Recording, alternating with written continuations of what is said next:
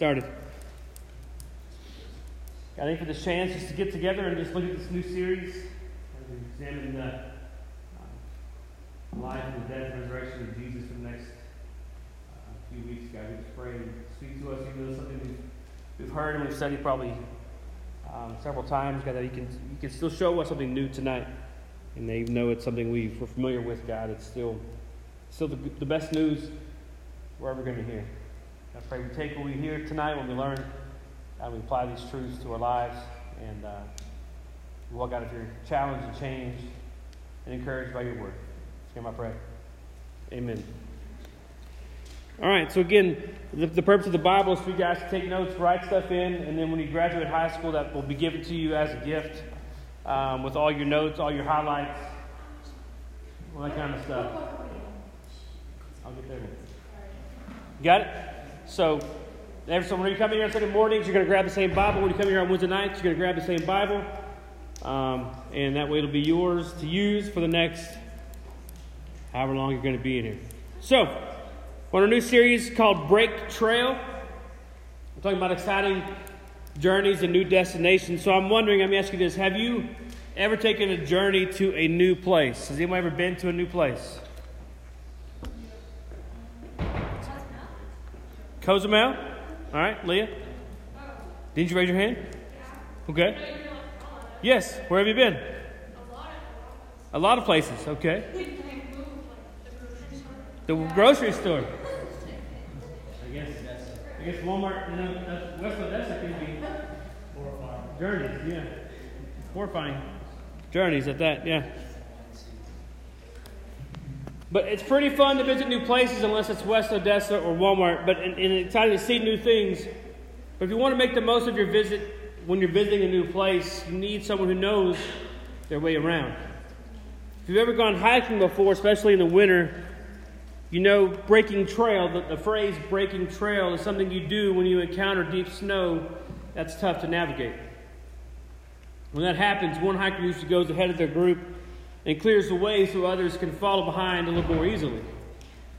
It's so much easier to walk in the tracks of somebody who else who's already broken the trail and kind of pushed that stuff down, all the snow and, and it's all grass down for you guys.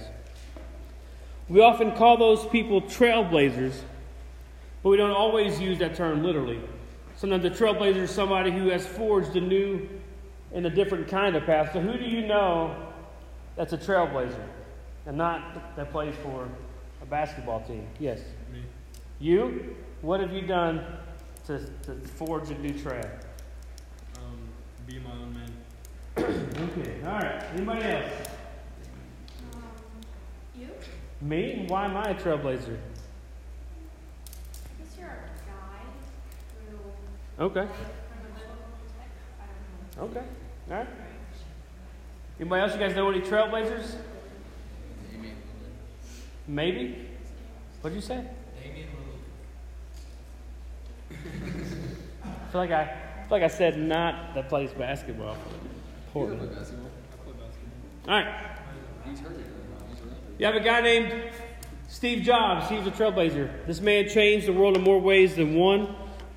Even if you don't use Apple products, which shame on you, um, you've been impacted by this man's ability to see technology in a new way. As not just something for the super rich, but something that all people should be able to access. So, that was Steve Jobs. And you have this little girl. Anybody know who this little girl? What her name is? Ruby Bridges. Ruby was the first African American student to attend a formerly all white school in Louisiana. Even though the Supreme Court required schools to desegregate in 1954, most schools ignored this decision. In 1960, six years after the Supreme Court's ruling, Ruby was escorted to school while angry protesters stood on the sidelines. They treated this little girl like garbage. I mean, treating a child like that is, I don't really know what to call somebody like that. Decision has already been made, but somebody had to break the trail and be the first person to set a new precedent for education in the United States. And Ruby Bridges was that amazing trailblazer. Does anybody know who this guy was? I'm going to say probably not. Martin Luther. That's on the right track. It is somebody that has to do with, huh? William Tyndale is absolutely correct. What? You get a gold star. You guys are really here. All right. William Tyndale. This is who that says. He was one of the first people to print the Bible in English. He worked on translating the Bible in English, even when it was actually deemed an, an illegal act to read the Bible and have your own Bible in English. He was, he was executed for blasphemy after years of avoiding capture. After his death, it soon became common for Bibles to be translated into English and local languages, enabling the Bible to be accessible to everyday people. So back then, remember, it only in, in Latin. They couldn't, be most people couldn't read it. So he wanted everybody to be able to read the Bible. And they thought that was wrong and nobody should be able to read the Bible. And he died for trying to print the Bible in English, which we have, if you have the Bible app on your phone, like 60 translations of it in English on your phone. And this is what the guy died for. Which really got more like, that's so stupid that somebody would die for translating the Bible in English, but this, this is it's what happened. Well, for the next few weeks, we're going to talk about a lot about heroic trailblazers, but more important than anybody else, we're going to talk about a leader named Jesus. Because he blazed trails through his birth and his life, and his teachings, his death, and his resurrection. As we journey towards Easter and beyond, let's, we're going to talk about some of the ways that Jesus blazed trails for you and me. There, there are many kinds of ways that Jesus broke new ground for us. He made a way for us to forever change the way that we saw God and others in a, in a few key areas. But this was a big one, right? This, Jesus gave us a new way to see failure, both our failure and, and the failure of other people. Maybe, maybe you're like, you're like me and you hurt somebody you love and you wish that you could rewind the tape or change. Maybe you said something that hurt somebody and you're like, man, I wish I could have just, I could go back in time and not say what I said. Right? Anybody ever know that before? Because it, you know, you say things and maybe you were angry in the heat of the moment. You said something that you didn't really mean, and you say you said it anyways. You just wish you could take it back. Maybe you've trusted somebody else to keep a secret or a promise, but they let you down. It's understandable if you feel like you aren't able to trust or even love that person like you used to. Maybe you let yourself down. Maybe you're frustrated that you can't measure up to whatever standard you set for yourself or people in your life, your parents, teachers, whatever, have set for you. Like, I just can't live up to what they're wanting me to do. Turn over to Luke 22. Luke 22, there in your paper Bibles. Luke 22. We'll start in verse 1 here in a moment. Today we're going to learn about two people close to Jesus who let him down. But the way Jesus responded to his friends turned traitors was pretty trailblazing. So, Luke chapter 22 is where we're going to begin. From today, we're just a week and a half away from Easter, right? This is the day we celebrate Jesus rising from the dead. But in the days leading up to his death, Jesus found himself in some uncharted territory for his life. And Jesus knew he was about to die, but his friends and followers didn't. Even though Jesus tried to tell them, they were still boneheaded and didn't quite pick up on the things he was telling them. Well, actually, most of Jesus' friends and followers didn't know he was going to die, but one of them did. So, Luke 22, starting in verse 1. So now the feast of unleavened bread drew near, which is called the Passover. Remember we, last year we did the Passover Seder meal? We all came in here and ate, had the brisket and the different things with the different cups. Do you remember that? It was a year ago, like two days ago? Maybe. Maybe? I remember that. We like we had that weird red stuff. You had that weird bitter, you had the bitter herbs, there was brisket, and You, you did it, bro. It's- yeah. That was, so, that, that, so that's what Passover, that's the last, when we do the Lord's Supper meal, that's the last supper that they're eating. That the last, the last supper is a Passover meal. So this is what's happening. Now the feast of unleavened bread drew near, which is called the Passover. And the chief priests and the scribes were seeking how to put him to death, for they feared the people. Then Satan, Satan entered into Judas, called Iscariot, who was of the number of the twelve. He went away and conferred with the chief priests and officers how he might betray him to them. And they were glad and agreed to give him money. So he consented and sought an opportunity to betray him to them in the absence of a crowd. Go down to verse 47. While he was still speaking, there came a crowd, and the man called Judas, one of the twelve, was leading them. He drew near to Jesus to kiss him. But Jesus said to him, Judas, would you betray the Son of Man with a kiss? Go down just a few verses to verse 54. And they seized him and led him away, bringing him into the high priest's house, and Peter was following at a distance. When they had kindled a fire in the middle of the courtyard and sat down together, Peter sat down among them. Then a servant girl, seeing him as he sat in the light and looking closely at him, said, This man also was with him. But he denied, denied it, saying, Woman, I do not know him. And a little later, someone else saw him and said, You also are one of them. But Peter said, Man, I am not. And after an interval of about an hour, still another insisted, saying, Certainly this man also was with him, for he too is a Galilean. But Peter said, Man, I do not know what you're talking about. And immediately while he was still speaking, the rooster crowed. And the Lord turned and looked at Peter. And Peter remembered the saying of the Lord, how he had said to him, Before the rooster crows today, you will deny me three times. And he went out and wept bitterly. I've had some pretty bad friends and some pretty hurtful betrayals. But this story is a little bit more than anything I've ever experienced. Judas has to be the worst friend of all time. Right? Judas singled out Jesus and betrayed him to his face with literally a, a friendly kiss, right? A, a, uh, that's how they would say it. Like they would kiss when they would say hi to each other. So that's how he signified this is who this guy was. Judas didn't just let Jesus down, he actually wanted him dead. But it gets worse. Not only was Jesus betrayed by his friend Judas, but he was also betrayed by one of his closest friends, Peter. Peter was arguably one of Jesus' followers, or most devoted followers, one of his best friends. But Peter denied that he knew him three times. Jesus is God, right? Yes?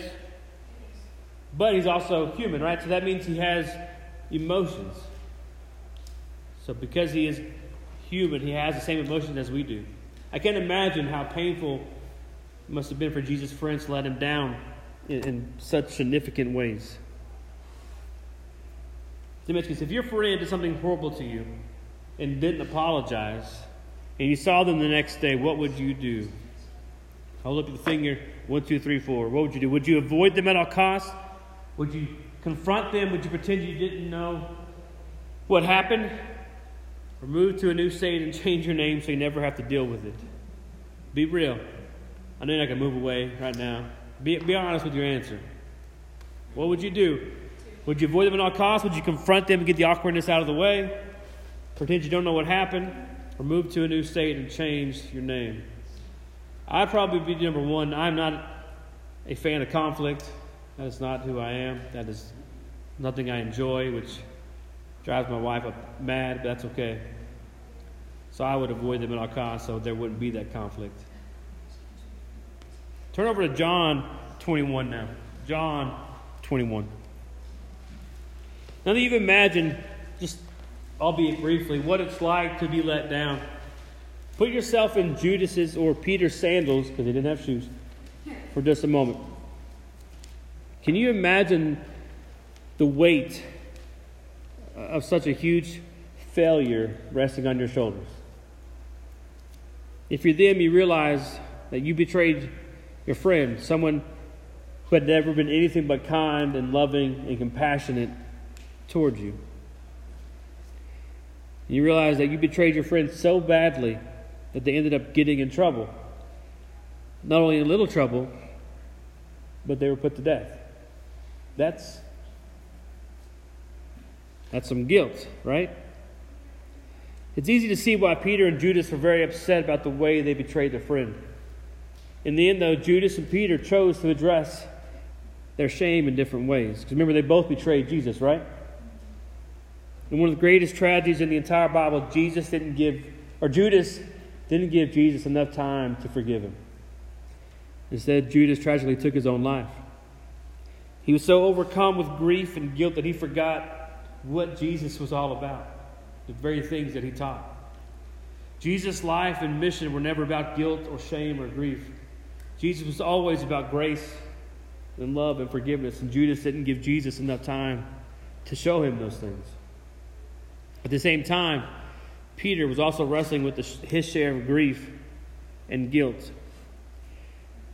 And after Jesus rose from the dead, I'm sure Peter thought Jesus couldn't or wouldn't let him lead anything after his colossal failure and betrayal. But instead, Jesus showed Peter a new path he would take. So, John 21, verse 15. John 21, 15. When they had finished breakfast, Jesus said to Simon Peter, Simon, son of John, do you love me more than these? He said to him, Yes, Lord, you know that I love you. And he said to him, Feed my lambs. And he said to him a second time, Simon, son of John, do you love me? And he said to him, Yes, Lord, you know that I love you. And he said to him, Tend my sheep. And he said to him a third time, Simon, son of John, do you love me? Peter was grieved because he said to him the third time, Do you love me? And he said to him, Lord, you know everything. You know and I love you. And Jesus said to him, Feed my sheep. Jesus, after the betrayal of Peter, did not give up on Peter. Even when fear led Peter to lie about his friendship and loyalty to Jesus. Instead of anger or condemnation, Jesus gave Peter forgiveness and grace. Peter ended up doing exactly what Jesus told him to do. He became the leader of the sheep that Jesus was talking about, Jesus' followers. Peter went on to lead the, the early church and is still known by many Christian traditions as the first official leader of the church. The Catholics believe him to be the first pope.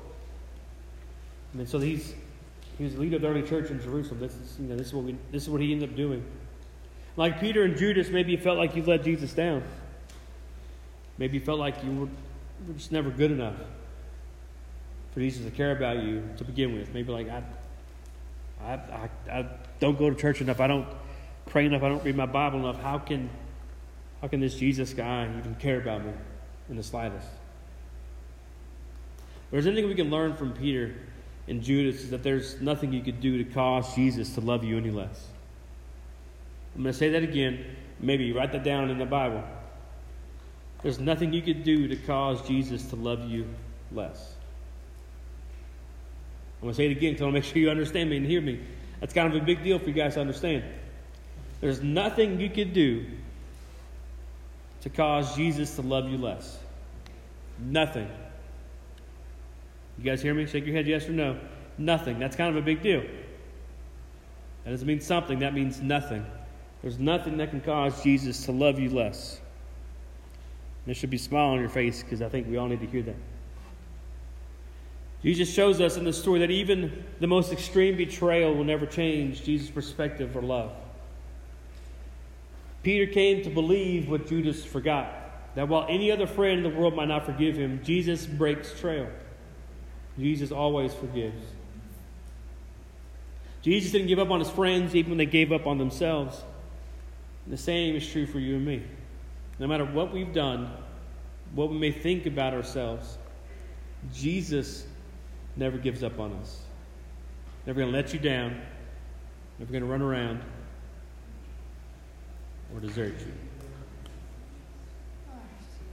Sorry, yeah. Thank you. Appreciate it. Well, we all know how, how we, we all know how we give up on people when they fail us, right? Humans humans have been following that trail since the beginning of time. But Jesus broke a new trail when he showed us he'd never give up on us. Remember, the purpose of breaking trail is to make it easier for others to follow along behind you, right? That's what Jesus does for us. He broke a new trail by forgiving us so we can follow in his footsteps and forgive other people and, and, and maybe ourselves as well. Because we all needed forgiveness for the ways we've hurt other people.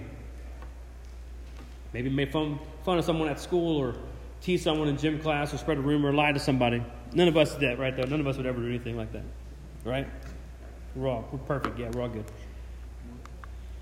We've all needed forgiveness for the ways we've chosen sins that hurt us. And God, too, it could be an unhealthy relationship. It could be a bad search history, a dirty mouth, an angry spirit.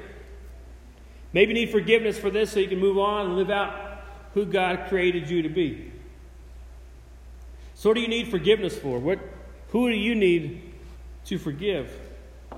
What would it look like for you to forgive yourself or someone else, just like God has forgiven you?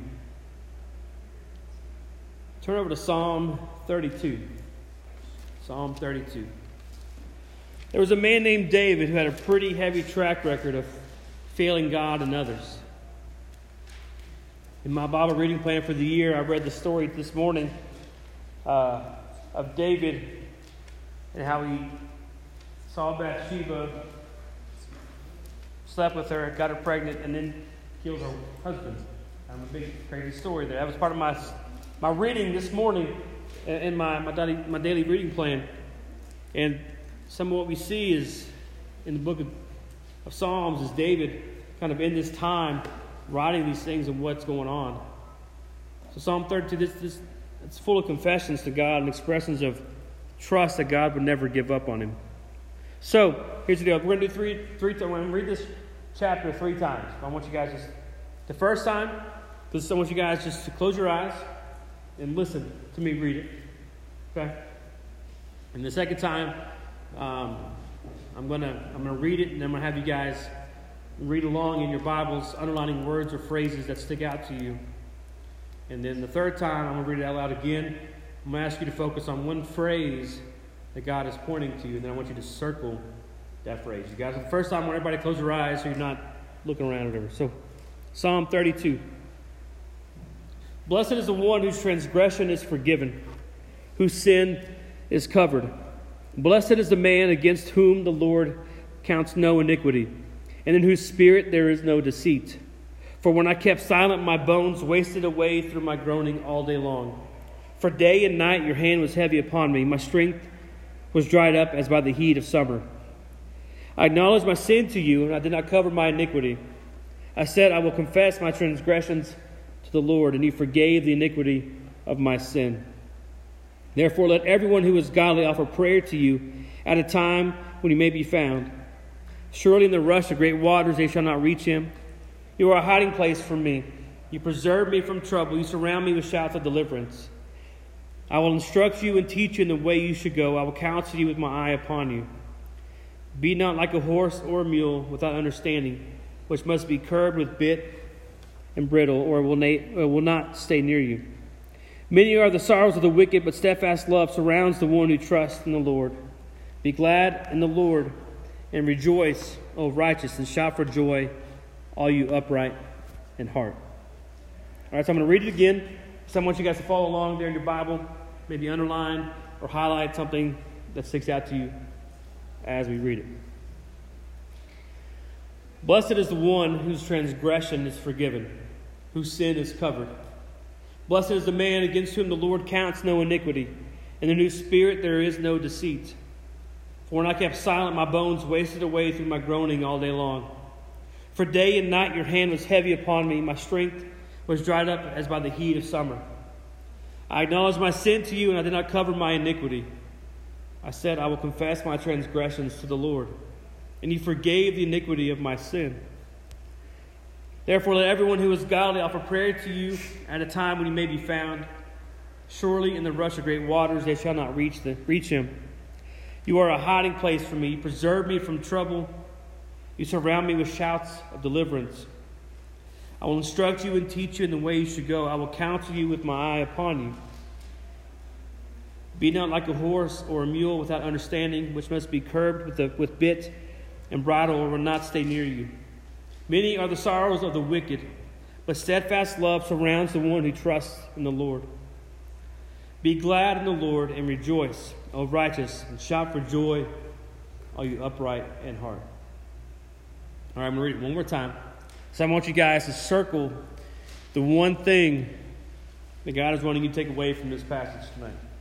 So it's going to be different for each one of you because that's how God works, right? So I want you to circle the one thing. Blessed is the one whose, trans- whose transgression is forgiven, whose sin is covered. Blessed is the man against whom the Lord counts no iniquity, and in whose spirit there is no deceit. For when I kept silent, my bones wasted away through my groaning all day long. For day and night your hand was heavy upon me. My strength was dried up as by the heat of summer. I acknowledged my sin to you, and I did not cover my iniquity. I said, I will confess my transgressions to the Lord, and you forgave the iniquity of my sin.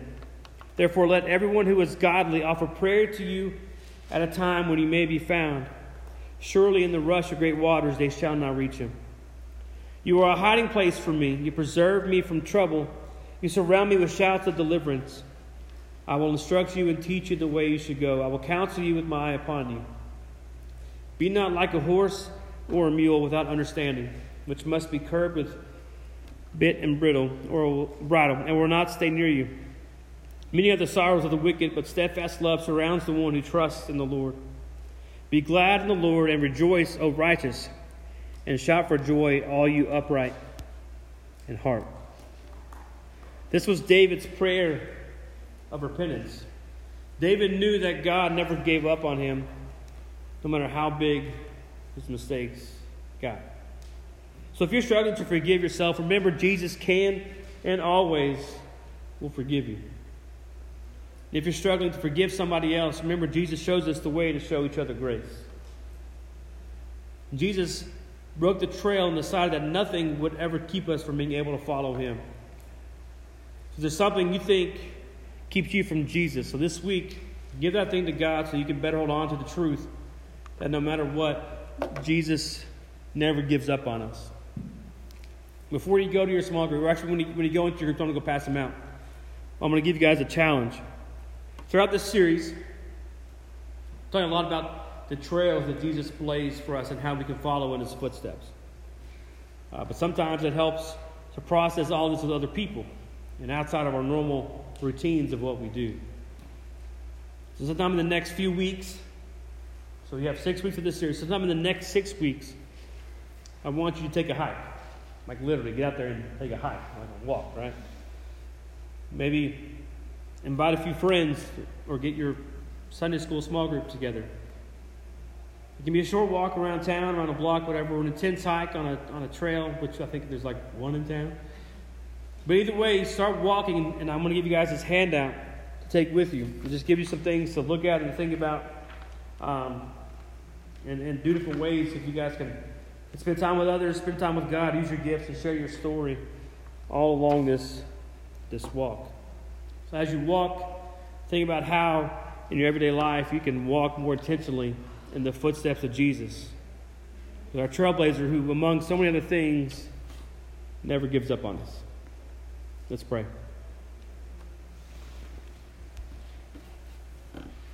God, may we believe that, that you never give up on us, that despite the things we do or say or we've done, that you're still, still going to love us, you're still going to forgive us. God, may we, may we believe that to be true. May we be more like Peter in this instance and not Judas, God, may we come to you when we mess up and know that you know, God, through confession and repentance, God, you will forgive and you'll love. Pray for this next little bit of time in our small groups. I pray for challenges to continue to grow. Thank you for the kids' um, willingness to give up their, their phones for just a little bit, just to focus on you for, for an hour and in your word. Um, I pray you bless them for that and pray that the things that they learned tonight will be things that they'll remember um, and apply to their lives, God. In I pray. Amen. All right, so we'll do